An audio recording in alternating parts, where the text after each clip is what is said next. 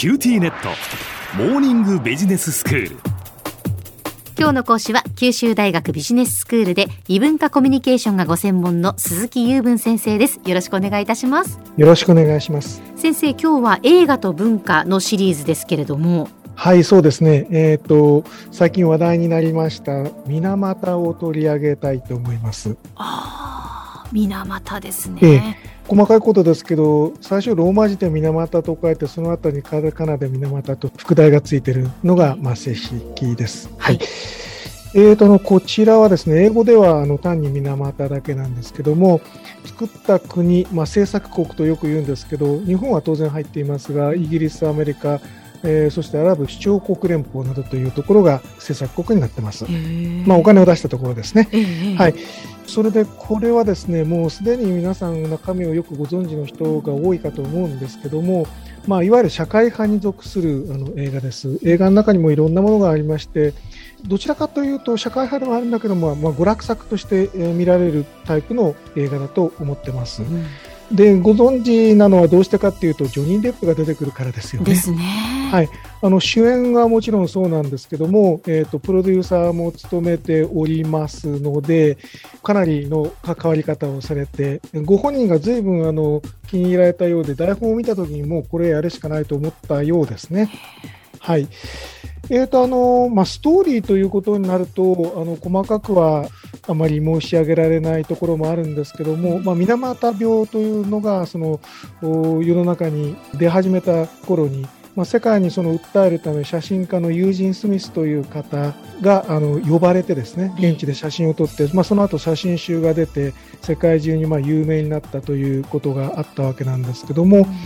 まあ、当時はまだそのローカルな問題として抑え込めないかということがあったようで外から有名な人が入ってくるのをあまり好まなかった部分もあってこの写真家の人は危ない目にあったりもしているんですね。そうなんですね、はい、でその被害に遭われ遭われた方とかあるいはその賠償を求めた運動などを撮影していったわけなんです。うん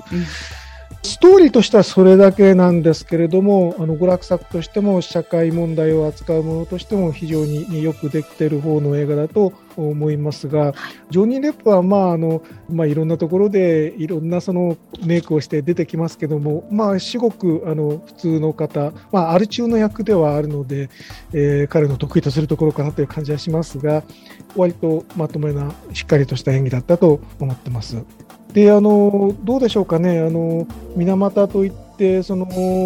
撮られた写真の中で何か有名なものがご存知だったりしますか？うんそうですね。やっぱりあの何枚か印象に残っている写真というのはありますよね、うん、あの一番有名だったのがですねいわゆるその症状の出た若い女の子ですけどもそれをお母さんが入浴させている風景という写真があってあね、まあ、非常にえあの悲しい出来事なんですけどもすごくその芸術としてその高いというのかな価値があということもあって、えー、一気に有名になったようなんです。で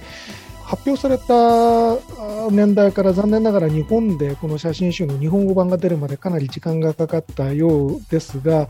えー、と実はこのユージン・スミスという方はまあ、沖縄戦の取材などもあのしておりますので、まあ、日本には興味があった方だと思うんですけれども、えー、とこの、えー、と水俣での写真撮影をきっかけにして日本出身の方とご結婚されて、えー、水俣でしばらく住んでいらっしゃるんですね。うんでそそれであの末永くあの幸せに暮らしましただったらよかったんですけどもこの一連の撮影の間で、まあ、受けたその暴行によって、それがまあ元で最後あの早く亡くなったというふうにも言われているんですね。59歳だったかな。はい。えーとまあ、彼の名前を冠したその写真のその若手に対する賞などというのもあってかなりその写真の世界では有名な人で、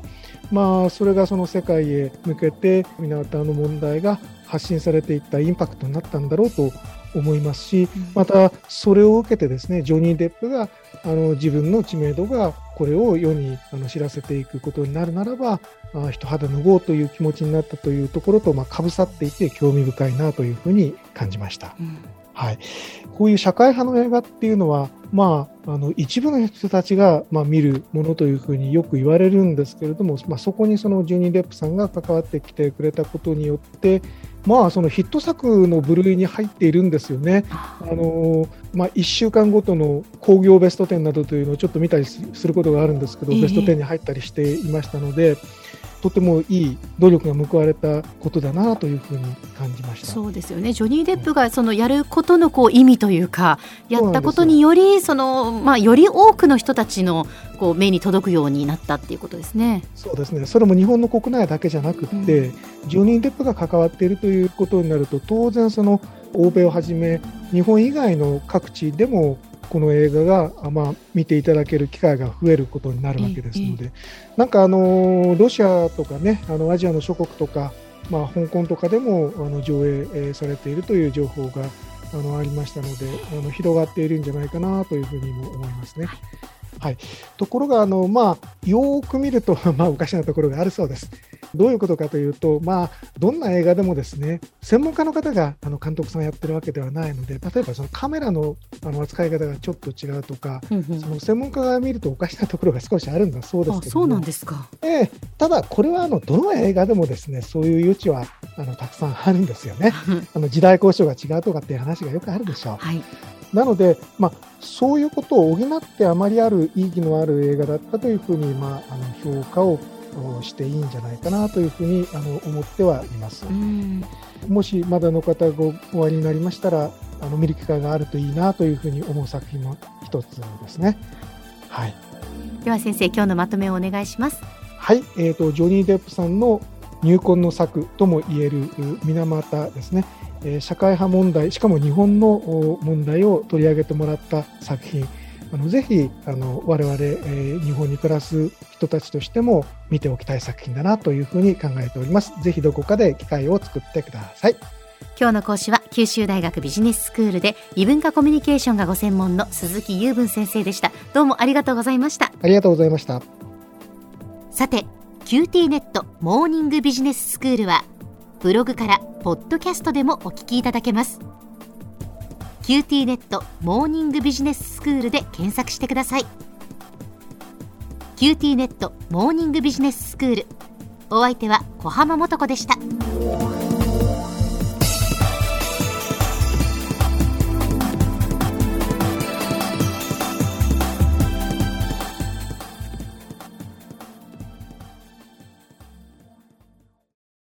ューティーネット。今日寝坊しちゃって急いでお弁当準備したのにパパテレワークだったのよ。あるある。うちもいきなり今日はテレワークだった。とか言い出すのよ。でもうちじゃネットつながりにくいって結局出社してるわよ。ビビック入れてあげたら？テレワークを快適に。光はビビック